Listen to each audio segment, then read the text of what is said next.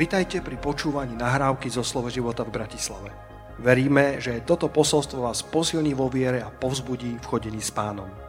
Ďalšie kázne nájdete na našej stránke slovoživota.sk Chcem dnes hovoriť e, v tomto čase, ktorý mi zostal e, na kvalitnú, e, podľa mňa nádhernú tému, ktorú som nazval, že čím sú zahádzané tvoje studne.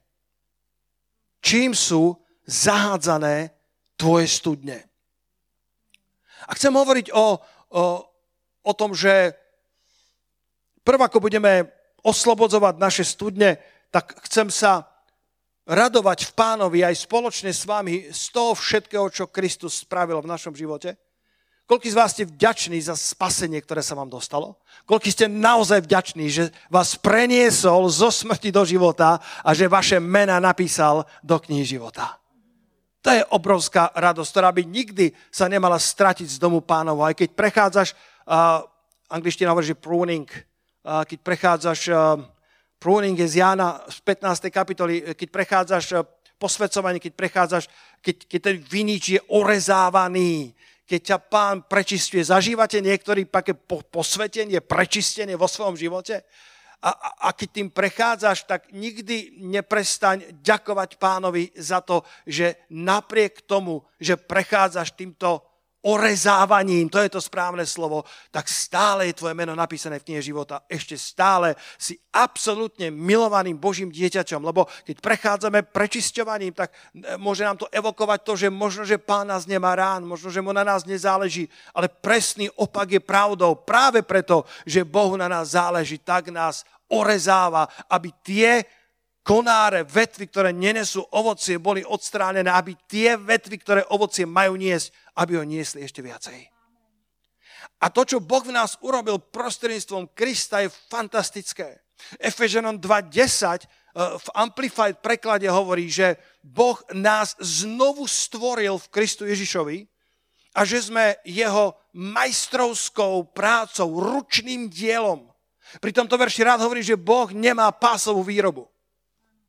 Boh, boh nevyrába eh, na, na páse, Boh má s každým z nás absolútne jedinečný plán a jedinečný dizajn. Každý z nás stvoril ako majstrovské dielo, ako ručnú prácu. Vypípal sa s nami a skrze Krista do nás vložil svojho vlastného ducha, dal do nášho srdca svoje vlastné zákony a preniesol nás z kráľovstva tmy do kráľovstva Syna Božej lásky. A v Jánovi 4. kapitole ak si zanecháte vrút záložku, tak iba si otvorte v Jánovi v 4. kapitole vo verši 14, keď náš pán prichádza k tej žene, ktorá mala 5 mužov, ale ani jeden nebol jej a potom jej manžel a potom mala šiestého, s ktorým práve žila, takisto nebol jej manžel. A potom sa k nej pripája Kristus ako ten siedmy, ktorý prináša plnosť, ktorú tá žena hľadala. Mnoho ľudí hľadá plnosť tam, kde ju nenájdu. A ja to dneska budem hovoriť. Mnoho ľudí hľadá plnosť v Moabskom kraji, šťastie v Moabskom kraji a tam ju, tam ju nenájdu. A táto žena bola vo svojom hľadaní podobne ako mnohí Slováci, mnohí Európania dnes. A pán k nej hovorí, že, že tá studňa, z ktorej čerpáš, je OK, ale v skutočnosti tá voda, keď sa z nej napieš, budeš musieť chodiť znova, aby si sa napojila. Ale, verš 14, kto sa napije z vody, ktorú mu ja dám, ten nebude žízniť na veky, ale vodu, ktorú mu dám, obráti sa v ňom na prameň vody alebo na studňu vody, vyvierajúcej do väčšného života. Boh v nás urobil túto studňu živej vody, ktorá vyviera do väčšného života. Túto fontánu, tento vodotrysk, tento prameň živej vody, ktorá nie je len naokolo nás, nie len v dome pánovom, ale ak sa napijete z vody, ktorú vám dá Ježíš, tak už nebudete žízniť až na veky. Ak sa napijeme z tej skutočnej vody, ktorá vyteká z jeho boku, ktorá vyteká z Golgotského kríža, tak tá voda, ktorú sa napijeme, ktorú nám dá náš pán, sa v nás obráti na prameň, na studnicu vody, ktorá vyviera do väčšného života. Možno navonok ešte vyzeráme rovnako, ale vo svojom vnútri sme radikálne premenení tou, tou vykupiteľskou prácou, tým vykupiteľským dielom nášho Pána Ježa Krista, ktorý sa na kríži stal hriechom za nás, aby sme sa my v ňom stali spravodlivosťou Božou. Nielen zobral na náš, svoj, náš hriech, ale on sa za nás stal hriechom. Tak, tak neuveriteľná predstava, že tento svetý Boží syn sa stal na Golgote hriechom za nás. Rovnako neuveriteľná ako tá druhá časť tej mince, že my sme sa stali nielen, že máme, ale stali Božou spravodlivosťou v ňom. To je 2. Korintianom 5, 21. A tak chceme si pripomínať to, že sme nové stvorenia, že máme tú studnicu vody, ktorá v nás vyviera do väčšného života. Včera som bol u kaderničky, aby som eh, sa mohol k vám eh, postaviť v lepšom stave. A eh, ja mám také kaderníctvo, veľa z vás, ktorí chodíte do nášho zboru, už niekoľko rokov viete, že, že moja cesta do kaderníctva nie je len o ostrihaní, ale väčšinou je to o svedectve a o tom, že niekedy sa divím, že kto má platiť komu, pretože väčšinou vždycky hovorím o pánových cestách, mohli by platiť lekcie o Božom kráľovstve, ktoré tam dávam.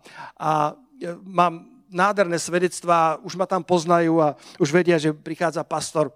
Ale tam bola včera úplne nová kadernička, ktorá ma ešte nikdy nevidela. Nevedela, čo ju čaká. A, a ja, ja samozrejme nikoho nikam netlačím. Možno, že práve teraz počúva, lebo som jej povedal včera, že si môže pozrieť uh, YouTube Slovo života, tak musím zvažovať slova. A, a bolo to krásne stretnutie. Myslím, že ma ostrihala veľmi dobre Okay. A to len kvôli nej, aby, aby to ona počula. A, a tak sa pýtala, že aký ste mali deň? Tak hovorím, že niečo som na záhradke porobil. Ona to je výborné, že máte záhradku. Hovorím, záleží na tom, je tam robota. A hovorí, a čo, čo ste robili ešte? Tak hovorím, pripravujem sa na kázeň. Pripravujete sa na kázeň? OK. A kto ste? A hovorím, tak ja som pastor.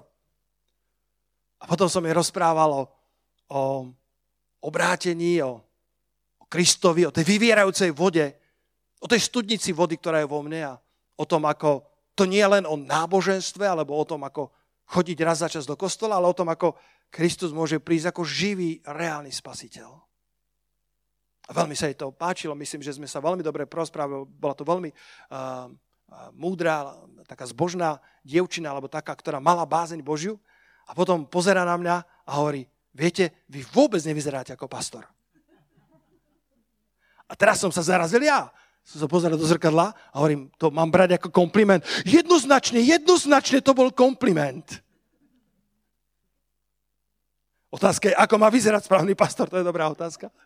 Ale, ale myslím si, že, že možno, že mohla naznačiť to, že, že ten život alebo to posolstvo nábožné by možno čakala z inej schránky. Očakávala by možno, že, že ten, ktorý bude hovoriť o, o, o zbožnosti a o, o, o čistote života alebo o, o Božej bázni, bude možno vyzerať inak, alebo, alebo chcela tým povedať, že možno, že je tam disproporcia medzi tým, ako e, vyzerá schránka a ten život, ktorý tam zažívala, tá voda života, ktorú tam prežívala. Ja vám chcem povedať, aby sme nikdy nezabudli byť vďační pánovi za tú vodu života, ktorá je v nás.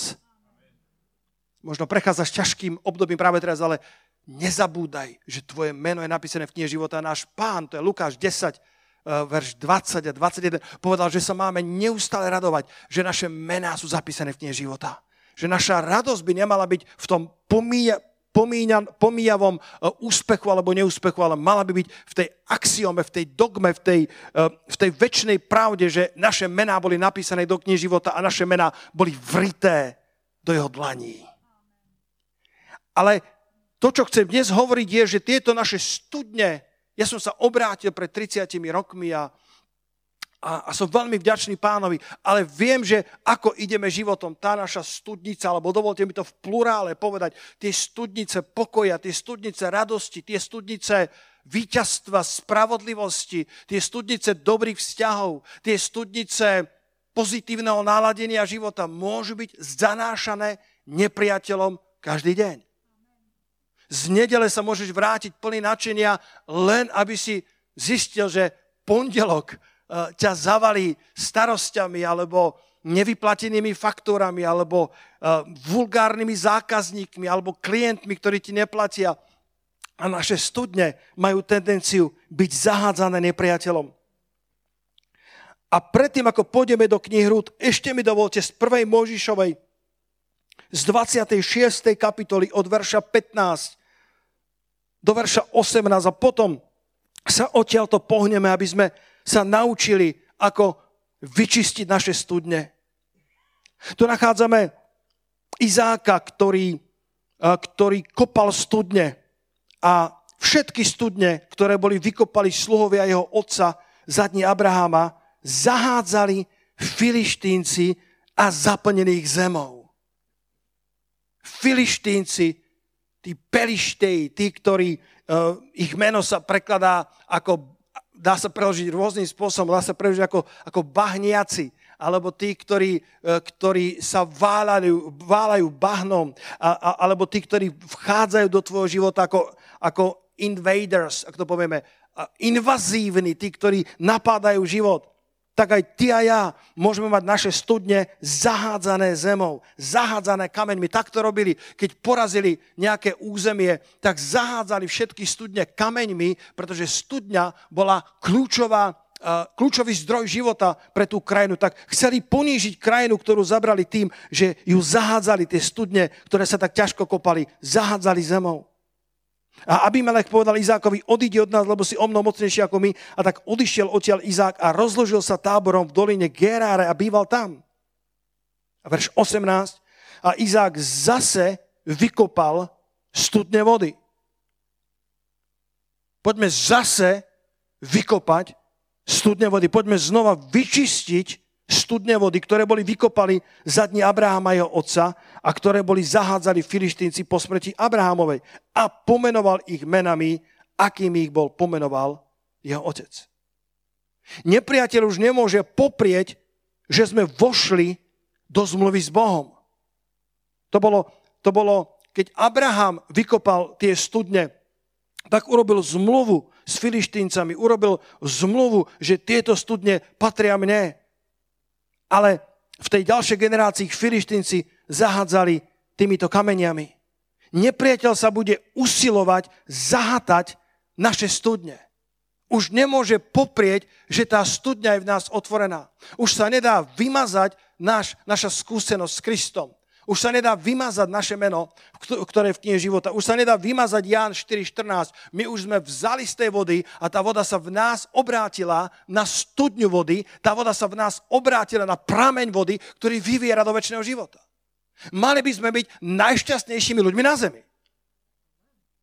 Ak by mal niekto prosperovať uprostred pandémie, tak by to mali byť ľudia ja na 4.14. Tí, ktorí majú vodu, ktorá sa v nich obrátila na studnicu perpétu mobile.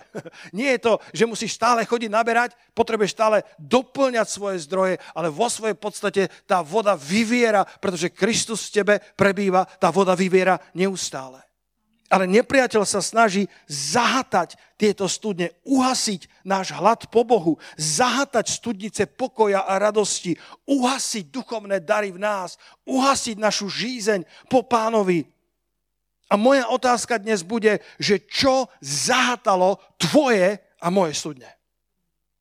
Pretože v reále, ak tie studne sú vyčistené, tak by si mal byť ako ten mladý muž v tom výťahu, v pondelok ráno, v takom zborovom výťahu, ako máme my tu zhromaždení, kde sa zmestí 10-15 ľudí, ktorý si ráno o 7 popiskoval radostnú pieseň, ako išiel do práce pár desiatok sekúnd to ľudia znášali, ale potom je to nevydržal, povedal, mladý muž, z čoho ste tak šťastný?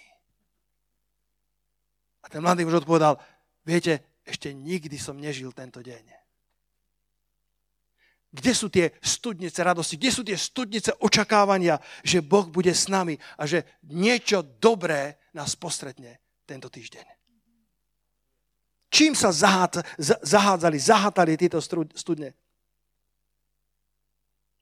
Keď sa pozrieme do rúd a tadiaľto, tadiaľto sa tadiaľto preletíme, aby sme odhalili tri oblasti, preto tieto tri kamene vidíte, tu na tomto stolíku, ktoré hneď vysvetlím. Budem hovoriť len o troch oblastiach, troch kameňoch, troch zeminách, troch upchatiach, ktoré treba odkorkovať, ktoré treba otvoriť, aby ten život v nás znova mohol prúdiť. Koľký z vás poznáte príbeh knihy Ruth a Naomi? Koľký máte radi túto knihu? Je famózna, je krásna, je, je plná poetiky, je plná uh, bolesti a zároveň víťazstva. Je to kniha, ktorá je e, plná pravd a dá sa z nej hovoriť na mnoho tém. Ale tá prvá je, že Naomi, koľký z vás viete, ako sa prekladá meno Naomi? Spanilá, plná milosti. Meno Naomi znamená spanilá, ale keď prišiel hlad do Izraela, tak e, Naomi si povedala, že pôjde do Moabského kraja, aby vyskúšala šťastie tam, aj so svojím manželom. A ja ti chcem povedať hneď na prvú ranu, že nechoď hľadať šťastie do Moabského kraja. Nechoď hľadať šťastie do ďalekej krajiny, o ktorej čítame v Lukášovi v 15. kapitole, kedy martretý syn odišiel do ďalekej krajiny, aby tam minul ten majetok, to dedictvo, ktoré si vyžiadal predčasne od svojho otca. Moábsky kraj ti nikdy neprinesie šťastie, ktoré hľadáš. A táto Naomi, napriek tomu, že jej meno spanila, ju predurčovalo na, na spanilý, na požehnaný život, bola zo zmluvného národa, tak odchádza do Moabského kraja, kde žila 10 rokov. A, a Biblia, Biblia zhrňa tých 10 rokov do takého lakonického verša v Rúd v prvej kapitole, verš 4, a vzali si ženy Moabenky, tie jej dvaja synovia, meno jednej bola Orfa a meno druhej Rúd a bývala tam asi 10 rokov. Verš 2 to hovorí úplne na konci. A príduc do Moabského kraja, boli tam celých 10 rokov bolo skondenzovaných do boli tam. Moabský kraj ti neprinesie šťastie, ktoré očakávaš. Nakoniec je zomrel muž. Zomreli jej obaja synovia. A vrátila sa bezdetná a bez vnukov. Aspoň, že mala obe nevesty dobré, aj Orfa, aj Rúd, ale nakoniec sa Orfa rozhodla, aj keď najprv chcela s ňou ísť späť do Betlehema a nakoniec sa rozhodla, že zostane v Moabskom kraji. A tak odišla táto Naomi iba z rúd svojou nevestou, ktorá uverila v Boha Izraela a povedala, tvoj Boh, môj Boh, tvoja krajina, tvoj Izrael, môj erec Izrael. A stala sa, eh, stala sa jej najvernejšou, stala sa jej jedinou, jediným potešením na sklonku jej života. A Rúd 1, verš 6, tu začínam, eh, tu začínam toto posolstvo potom vstala ona i jej nevesty, aby sa navrátila z Moabského kraja, pretože počula tam v Moabskom kraji, že hospodin navštívil svoj ľud, dajúc mu zase chleba. Božia dobrota nás vedie ku pokániu. To slovo navštívil je špeciálne slovo v hebrejčine, ktoré sa ťažko dá preložiť v akomkoľvek modernom jazyku, ale dalo by sa preložiť ako obrátil na ňu svoju pozornosť, obrátil na nich svoju pozornosť, zistil, v akom sú stave a doniesol im chleba. Boh sa, boh sa vie obrátiť na teba. Boh vie obrátiť svoju pozornosť na teba. Boh je pripravený navštíviť svoj ľud. Boh je pripravený navštíviť svoje náumy. Boh je pripravený navštíviť tých, ktorí niekde na chvíľku odišli do Moabského kraja a vrátili sa s prázdnymi rukami. A Boh hovorí, je čas, aby si sa vrátil do Betlehema, lebo Betlehem je znova dom Boží. Je to znova dom chleba. Je to znova dom, ktorý nielen vonia po chlebe, ale chleba má. Jeho regále sú znova plné. Priatelia, ak ste sa na chvíľku zatúlali do Moabského kraja, hľadajú šťastie, ja vás pozývam slovom pánovým, aby ste sa vrátili späť do Betlehema, aby ste sa vrátili späť do domu chleba, lebo už tam nie len, viete, niektoré cirkvy dávajú iba vôňu chleba. Ja by som túžil potom, aby táto cirkev dávala nielen vôňu, ale reálny chlieb, lebo písmo hovorí, okúste a vidzte, že dobrý je hospodina. Nestačí zavoňať, ale potrebuješ okúsiť a zažiť, že dobrý je hospodina. A ja rozumiem tomu, že život je náročný. Keď som bol ešte mladý kresťan, bol som veľmi šťastný kresťan. Spieval som veľmi hlasno v cirkvi. Nikdy nezabudnem, my sa stretávali v takom tradičnom kostolíku uh, uh, nepodstatné, stretávali sme sa tam a ja som spieval celým srdcom pol roka spasený a videl som, ako sestra vedľa mňa e, vždycky tak po pár minútach jeden krok vedľa a potom druhý krok vedľa, tak pozerala na mňa, že ako to nahlas spievam a možno, že som nechytal všetky tóny. Ale v nebi majú špeciálny mixačný pult kde všetko upravia tak, aby to bola lahodná chvála, lahodná pieseň do, do Božieho srdca. Ale viete, mi hovorí niektorí starší bratia, o, bratu, ty si teraz mladý kresťan, počkaj pár rokov, teba to prejde. A dnes môžem povedať, že sa mýlili po 30 rokoch. Ale môžem zároveň povedať, že život na teba zanechá stopy. Nemôžeš prechádzať životom bez toho, aby život s tebou niečo urobil. Alebo bez toho, aby si ty niečo urobil so životom. Nikto z nás sa tomu nevyhne. Ale je v plne v našej kompetencii, čo spravíme s tým, čo nám život prinesie. Táto Naomi spanila 10 rokov moabského života sa zmestilo do smiešných troch slov a boli tam. Odišli do moabského kraja a boli tam.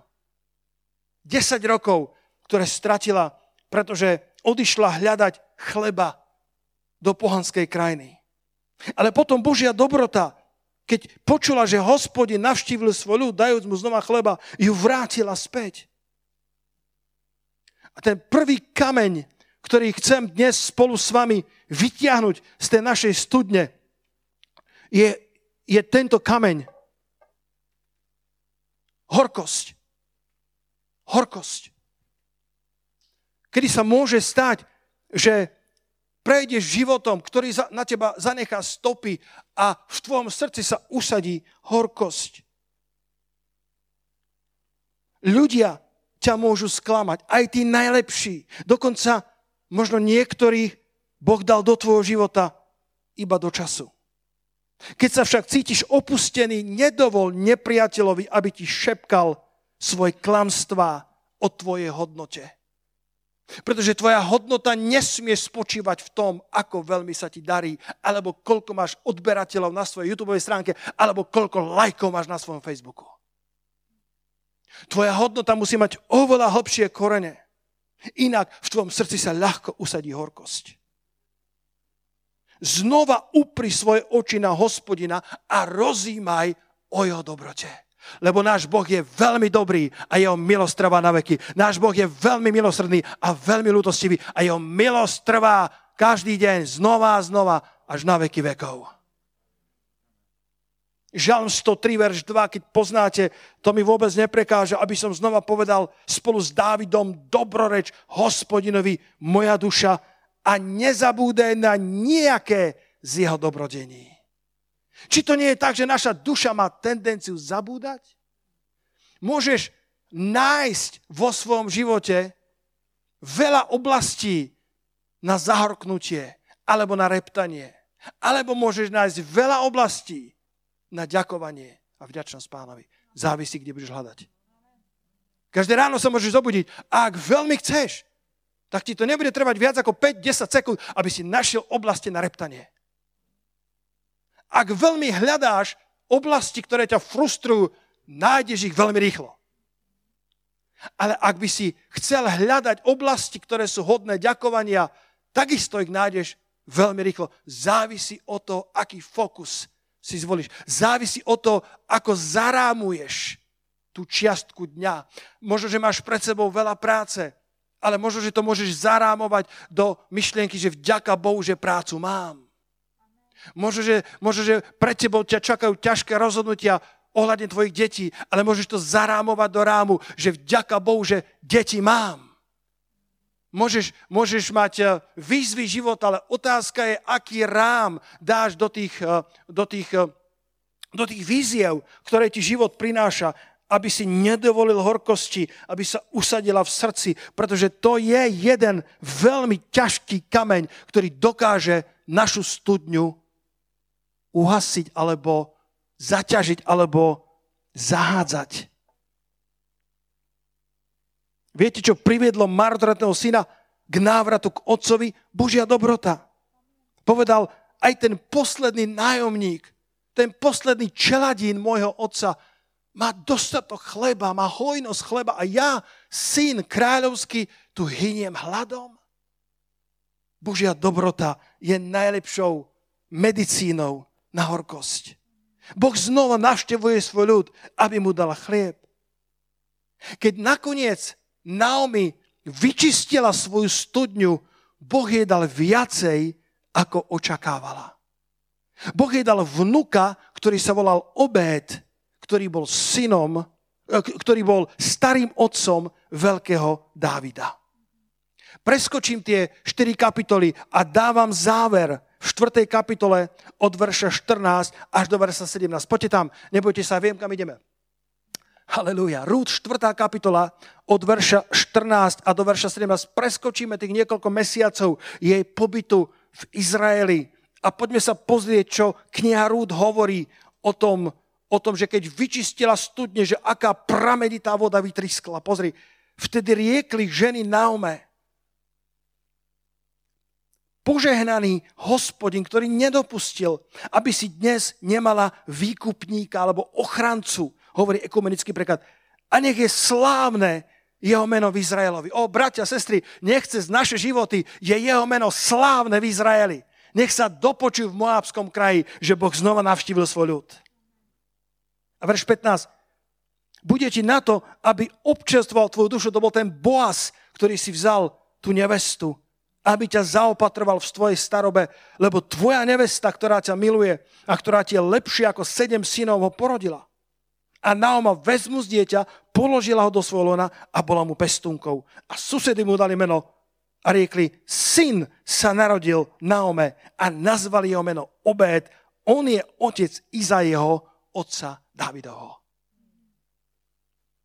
táto Naomi, ktorá bola spanilá, ale vrátila sa po desiatich rokoch z Moabského kraja a prišla o všetko. Prišla o manžela, prišla o synov. Ale horko ťažko jedna nevesta sa vrátila s ňou do, do, do Betlehema, do Božieho domu, do domu chleba. A myslela si, že už nič dobre ju nečaká, ale v finále, potom ako vyčistila svoju studňu, tak čítame, že syn sa narodil Naome a to nebol hociaký syn. Bol to obed, ktorý bol starým otcom veľkého kráľa Davida. Aký fantastický príbeh. Boaz, ten šľachtic, ten, ktorý si vyhliadol rúd za svoju manželku, bol synom prostitútky Rachab. A Rúd bola ovdovená Moabenka, ktorá sa pridala k Božiemu ľudu. A z nich bol Obed a z neho Izai Betlehemský a z neho veľký král Dávid. Poďme dať jeden veľký potles pánovi Ježišovi za jeho obrovskú milosť, za ten neuveriteľný príbeh Božej dobroty, ktorý tu, ktorý tu čítame. Ale prv, ako sa Naomi dostala do tohto finále svojej jesene života, kde zažila také požehnanie, také občerstvenie, že, že vošla do nebeských kroník, že jej život sa píše zlatými písmenami v nebi, tak prechádzala tým, ako sa musela vysporiadať s horkosťou. Pozri sa verš 20 v prvej kapitole Rút. Keď sa vracala po desiatich rokoch so zvesenou hlavou a, a celé mesto sa vzrušilo, pretože Naomi sa vracia a ona im riekla, nevolajte ma Naoma, ale volajte ma Mara, lebo veľkou horkosťou ma naplnil hospodin. Teraz dobre počúvajte, mám niekoľko práv, ktoré chcem vpáli do našich srdc. nikdy nedovol momentálnej etape tvojho života, aby ti zmenila meno. Bez ohľadu na momentálny stav tvojich financií, momentálny stav tvojich priateľov na sociálnych sieťach, tvojej popularity, bez ohľadu na to, čím prechádzaš, si ešte stále naoma. Ešte stále si spanilá. Ešte stále si v Božiach očiach, Božích očiach vzácna alebo vzácný. Ak si brat. Táto veta, ak ju môžete dať do četu, Rebeka, ak to môžeš tam dať, a možno, že Lacko potom aj na obrazovku, nenazývaj svoju budúcnosť menami svojej prítomnosti. Radšej nazývaj svoju prítomnosť menami svojej budúcnosti. Ona prežívala ťažké chvíle. Celé mesto videla, videlo, že Naomi sa vracia prázdna. Tá, tá, tá, tá spanilá, tá plná milosti, tá, o ktorej všetci predpovedali veľkú budúcnosť a vracia sa prázdna. A tak si povedala, povedali, povedala, prosím, ľudia, viacej ma nevolajte, Naomi, to je chyba. To je, to je nekorektná informácia. Zďaleka už nie som Naomi. Ja som Mara. Ja som horkosť. A ja hovorím, nenazývaj svoju budúcnosť menami svojej prítomnosti. Meno jej prítomnosti bola horkosť a ona chcela vtlačiť tú prítomnosť do insígnií svojej budúcnosti. Radšej nazývaj svoju prítomnosť menom svojej budúcnosti. Boh o tebe hovorí, že si Naomi. Boh o tebe hovorí, že budeš mať viac ako dostatok. Že keď príde nepriateľ jednou cestou, siedmimi cestami bude od teba utekať. Boh o tebe hovorí, že budeš zaopatrený na poli, že budeš zaopatrený doma, že budeš zaopatrený v práci, že budeš vše povýšený a nikdy neponížený. Bez ohľadu na tvoj momentálny stav. Toto je Božia pravda o tebe jej prítomnosti viac svedčalo meno Mara. Ale Boh videl oveľa ďalej, lebo Boh nazýva to, čo nie je, ako čo by bolo. Chcela nazvať svoju budúcnosť horkosťou, lebo práve ju intenzívne prežívala. Dokonca vínu házala na Boha, pretože hovorí, veľkou horkosťou ma naplnil hospodin. Nehľadaj vyníka, neobvinuj Boha. Zahľad sa do jeho dobroty a rozhodne sa mu znova dôverovať. Možno, že už veci nebudú nikdy také, ako si sníval, ale možno budú ešte lepšie. Myslel som, že na to poviete haleluja. Možno, že budú ešte lepšie. Možno, že Boh pripravil veci, ktoré by si nevládal vo svojej mysli porozumieť. My sme kedysi mali, mali mačičku, uh, ktorá sa volala Miňa, čierna mačka, kráľovná celého grobu vykračovala si z diálky, z 500 metrov sme videli, ako tou zadnou nôžkou, Katka, pamätáš, tak to krivo uh, hádzala, bola to bojovníčka, my sme si ju kvázi adoptovali zvonku, bola, bola, to, bola zvyknutá bojovať, vždycky v noci sme tu a tam počuli tie mačacie boje a zápasy a, a Miňa, Miňa mala ráno uh, kúsok uh, z ucha odriznuté a bola to bojovnička. Bola zvyknutá na ťažký súboj života. A raz som mu zobral do náručia, aby som mu niesol našim sídliskom, našim, našou obcov a len tak sa s ňou vytešil. Ja som mu držal v pevnom gazdovskom náručí. Mačky u nás vždycky pochopili, kto je gazda. Ku Katke chodili, keď boli hladné, ku Miškovi, keď sa chceli hrať, ku Peťovi, keď sa chceli byť a ku mne chodili s úctou som gazda. Tak som zobral do náručia, hladil som ju a, a priadla, bola spokojná a tak som ju niesol tým, tým, tým mestom, tými ulicami. Ako, ako, ako jej gazda, ktorý drží v pevnom náručí. Ale ona poznala to prostredie a pri každom pri každom kúte, kde boli psi, pri každom paku, ktorý poznala, sa trhala, pretože vedela, že ju čaká nebezpečenstvo ale nevedela si ešte zvyknúť na to pevné objatie svojho pána.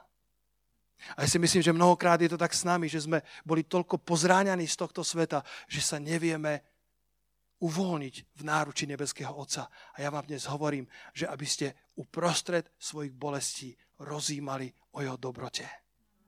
Aby ste uprostred svojej horkosti, zranení, kedy ste išli s očakávaniami a vraciate sa s prázdnou. Aby ste neskončili v identite Mary, ale aby ste povedali, ešte stále som Naomi. Nerozumiem, pane, ako to spravíš, ale ja odmietam prijať Maru ako finálnu identitu môjho života. Pretože po každej prvej kapitole Rúd prichádza druhá, tretia a finálna štvrtá, kde hovoria tie ženy, Naomi sa narodil syn.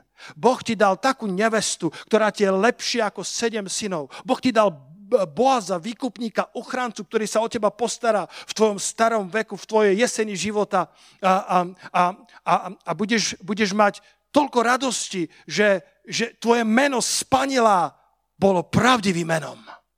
Halelúja, nie Mara, ale Naomi je to pravdivé meno o každom jednom z nás. A dokonca ten jej syn, ten jej vnúk, bol prorockým človekom, bol človekom, ktorý zmenil históriu biblického spasenia. Naomi bola skutočne spanilá a jej život doniesol bohaté ovocie. Ešte jeden kameň, ešte jeden, um, ešte jeden um, špunt, ktorý nám dokáže zahatať našu studňu. Tú studňu života. A to je hamba. Viete, aký je rozdiel medzi vinou a hambou? Vina je to, čo cítime kvôli tomu, ak sme spravili niečo zlé. Hamba je to, čo cítime kvôli tomu, kým sme. Vina je, keď cítime, že sme niečo spravili zlé. Keď cítime kvôli tomu, čo sme vykonali, ale hamba je to, čo cítime kvôli tomu, kým sme. Keď sa vracal marotretý syn domov, vracal sa so zvesenou hlavou, lebo pošpinil meno svojej rodiny, sklamal otca, sklamal sám seba a povedal, nie som viacej hoden volať sa tvojim synom. Ale Biblia hovorí v Lukášovi 15, verš 20, že on vstal, prišiel k svojmu otcovi a ešte keď bol ďaleko, uvidel jeho, jeho otec a bol pohnutý milosedenstvom. A bežal a padol mu okolo krku a boskával ho. Takýto je nebeský otec. Takto veľmi ťa ľúbi. Nielen láskou ktorá je tak, tak, nie len láskou, ktorá je bežná, ale extravagantnou láskou, ktorá sa vystiera k svojim marotratným synom a dcerám. Čítal som o jednej, jedni misionári hovorili, ako raz v Koreji si adoptovali syna a nepovedali mu príbeh. Boli to americkí misionári, ktorí si adoptovali korejské dieťa a nepovedali mu ale príbeh, ako sa to stalo. Až potom, keď vyrástol, a to bolo tak, že jeho maminka bola tehotná počas korejskej vojny a, a bola prenasledovaná, detaily si nepamätám, tak utekala pred tými prenasledovateľmi a zrazu na ňu prišli pôrodné bolesti a, a tak sa schovala niekde pod most. Bola veľká zima v tom čase a vo veľkých bolestiach, ale odvážne porodila svojho syna. Ale nemala komu zavolať, to boli nejaké 50. roky 20. storočia a tak sa schúlila pod ten most a držala svoje novonarodené bábetko. Plakala šťastím, že ho porodila. Ale keď bola taká veľká zima, tak sa bála, že zmrzne, tak dala zo seba e, svoj kabát a zabalila ho. Stále to bolo málo, tak dala zo seba e, sveter a zabalila ho. Stále to bolo málo. Až nakoniec táto matka sa zobliekla do naha a svoje bábetko zaberala do všetkého, čo mala, len aby prežilo. A ráno ju našli zmrznutú na kosť, mŕtvu. Ale bábetko žilo. Zachránila svojho milovaného. A títo misionári si ho adoptovali a potom, keď mu o tom povedali niekde v 16. 17. roku jeho života, plakala, plakala, plakal. A povedal, ukážte mi, kde je hrob mojej mamy. A keď prišiel na ten hrob, s úctou. Zalieval slzami ten hroba, ďakoval za svoju mamu a vyzliekol sa do naha a zložil svoje šaty na úctu k tomu, že jeho mama obetovala všetko, aby mohol žiť. Bratia a sestry, ktorí z vás ste vďační Ježišovi Kristovi, ktorý obetoval všetko, aby sme mohli žiť. Je to zadarmo, Je to, je to z milosti a predsa to stálo všetko, čo nebo kedy malo. Otec bežal, keď ešte videl zďaleka svojho syna pohnutý milosedenstvom. Viete, keď chcel bežať tento, uh, tento človek uh, z, zo stredného východu, oni mali tie dlhé, uh, tie dlhé rúcha, tak si musel vykasať svoje rúcho, aby mohol takto bežať. A to sa považovalo za hambu, keď muž odhalil svoje nohy, aby takto utekal. Verím, že je to obraz na to, že náš otec zobral na seba našu hambu. Vinu za naše hriechy, ale takisto hambu za to, kedy sme zlyhali v živote. A nielen, že sme sa cítime vinní za to, čo sme urobili, ale cítime hambu za to, kto sme. A Boh hovorí, ja, ja to nepotrebujem, ja som vás zaudial, vašu nahotu do rúcha spravodlivosti, vyneste rýchlo to prvé, to najlepšie rúcho. Dajte prste na jeho ruko, dajte sandále na jeho nohy, lebo môj syn bol mŕtvý, ale ožil, bol stratený, ale našiel sa. Radujte sa a veselte sa, lebo môj syn sa našiel. Halelúja. Poďme vyniesť dnes z, nášho, z našich studníc von horkosť a poďme dnes vyniesť takisto hambu. Pretože náš otec nás nemiluje iba bežnou láskou, ale láskou, ktorá je ochotná podstúpiť akúkoľvek obeď, aby zachránila svoje dieťa.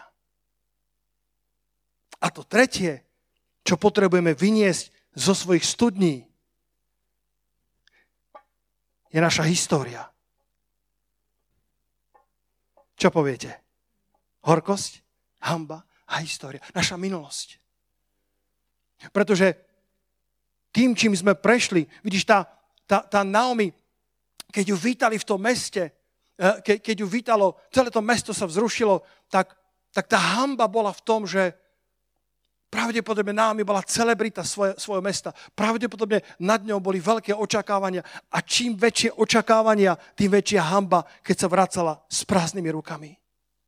Ale ešte je tretia vec, ktorú potrebujeme vytiahnuť z našich studní, aby sme mohli tie vody života naplno užívať. A to je naša minulosť, naša história.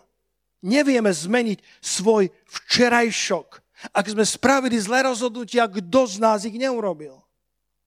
Ale pamätaj na to, že zlé plus zlé sa nikdy nerovná dobré. Keď už si niečo urobil nesprávne, daj do poriadku svoj život. Keď už si urobil zlé rozhodnutie, nezostaň ani len o deň dlhšie v Moabskom kraji. K niekomu hovorím prorocky, kto ma pozeráte.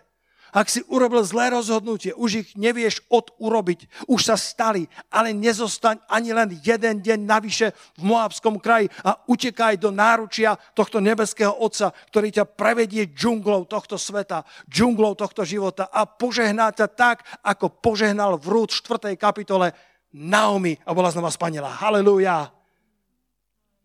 Utekaj do náručia nebeského Otca. Nedostaň ani jeden deň navyše v Moabskom kraji. Ukážte ten, ten obrázok. Janka, ak môžem poprosiť.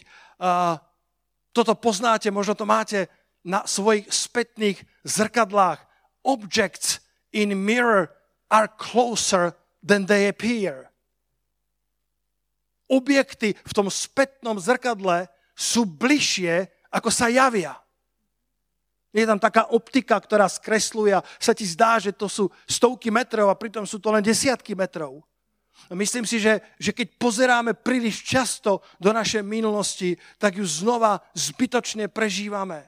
Znova zbytočne dávame priestor, aby, aby naše studne boli zahádzané našou históriou.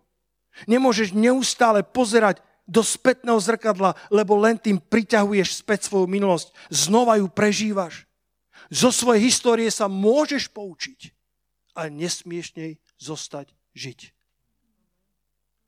A ešte jedna vec o histórii, ešte jedna vec o našej minulosti. Tvoje skúsenosti sú požehnaním, ale zároveň formujú mieru tvojich očakávaní.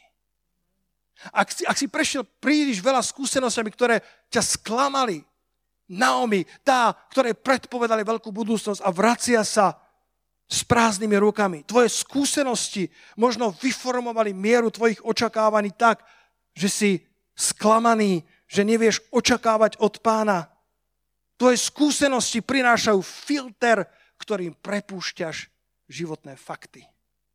Fakty k tebe nikdy neprídu v čistej forme. Fakty života vždycky prefiltruješ svojou históriou. Vždycky prefiltruješ tým, čo si v živote zažil. Preto musíme sa deň za dňom obnovovať v duchu našej mysle, aby sme vedeli filtrovať tie fakty správne. Môžeš priniesť dvom ľuďom korekciu. Rovnakú, v rovnakom duchu. Povedať mu, niečo potrebuješ spraviť inak. A jeden človek povie, wow, ďakujem ti, že si mi to povedal, veľmi mi to pomáha, toto som potreboval počuť, dám to do poriadku. A niekto počuje to isté napomenutie a povie si, kto si ten človek myslí, že je? Čo si to dovoluje hovoriť ku mne? Pretože fakty dokážeme filtrovať našimi skúsenosťami. Tých 10 rokov boli zhrnutých do strojého boli tam. Rúd 1, 2. Rúd už nemala žiadne veľké očakávania. Myslela si, že život ju príliš podviedol. Dokonca si myslela, že ju sklamal aj hospodin. Až dokiaľ sa nevrátila celým srdcom k pánovi. Neobnovila svoju mysel nevyčistila svoju studňu od horkosti, hamby a svojej histórie. Až nakoniec sa stala starou mamou Obeda, ktorý bol starým mocom veľkého kráľa Dávida. Dajme potles pánovi za to. Aleluja. Poďme sa spoločne postaviť. Čím sú zahádzané naše studne? Čo všetko sme dovolili, aby Ján 4.14 zahátalo Církev by mala byť to najšťastnejšie miesto na zemi. Ty a ja by sme mali byť tým najväčším svetlom v našich zamestnaniach, v našich školách. Ty a ja by sme mali byť ľudia, ktorí keď naľavo alebo napravo padajú tisíce a desať tisíce, my stojíme pevne, lebo náš hospodin nás, nás posilňuje. Halelúja. Stojíme pevne v našom pánovi a tá studica života stále vyviera tie živé vody. Nedovolme, aby filištínci zahádzali naše studne. Poprosím možno, uh, Peťko, že by si prišiel zahrať na kláves. A chcem vás vyzvať k tomu, aby ste načreli hlboko do svojich studní. Ak je potrebné, poďte vyhodiť horkosť. Ak je potrebné, poďte zhodiť z hambu. Ak je potrebné, poďte sa krátko obzrieť do svojej histórie, ale nezostaňte v nej. Nefiltrujte fakty Božích práv svojimi negatívnymi skúsenostiami minulosti. Ale dovolte pánomu slovu, aby vás plne obnovilo, aby ste mohli byť ľudia, ktorí dokážu prijať Božie slovo v čistej forme. Haleluja. Neriedené, bez toho, aby bolo prefiltrované tvojimi skúsenosťami, zážitkami, sklámaniami, neistotami. Poďme sa schovať, bratia a sestry, do Božej náruče. A poďme byť ako Dávid, ktorý hovoril ku svojej duši a povedal, dušo, dobroreč hospodinovi a nezabúdaj niektoré z jeho dobrodení. My máme dobrodenia, ktoré sme zažili s pánom. Máme ich veľa. Máme veľa svedectiev. Máme veľa istot, ktoré nám pán ukázal. Máme veľa svedectiev, ktoré sme zažili s našim pánom.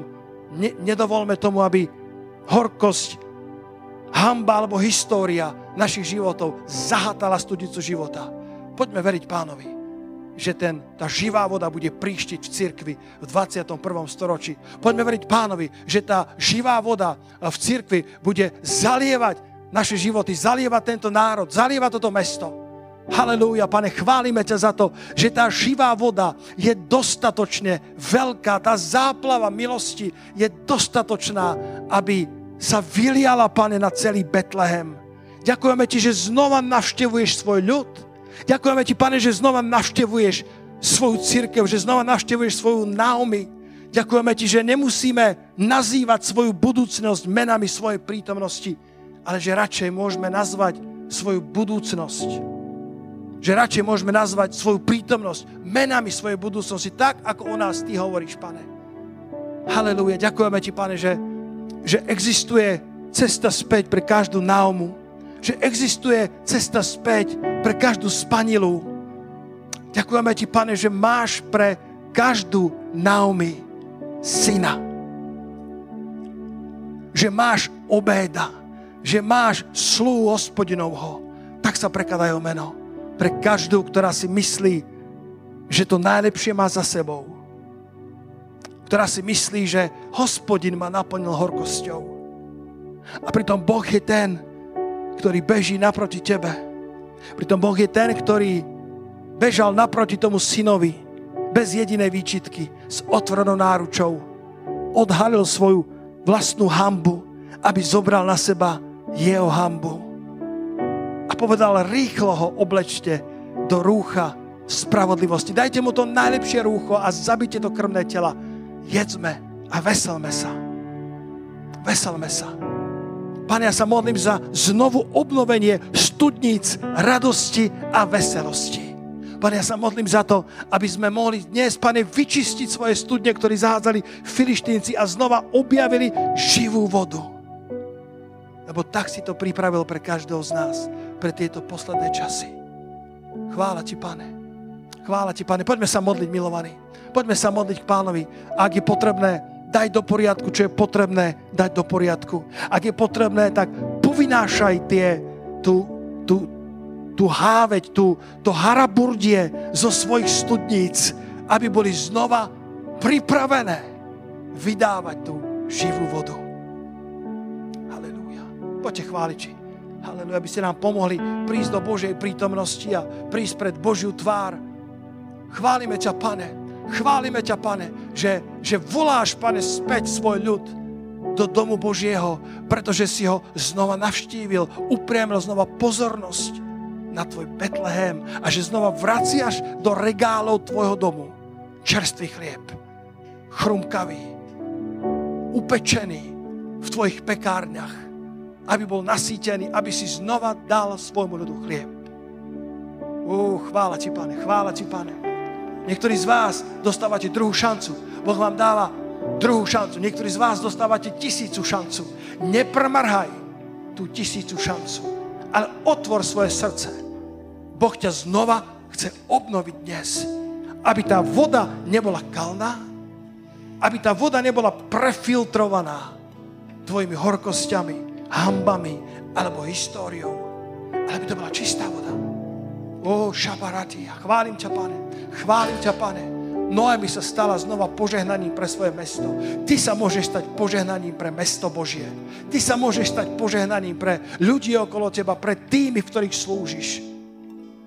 Ak znova vynesieš tie kamene a zeminu zo svojich studní.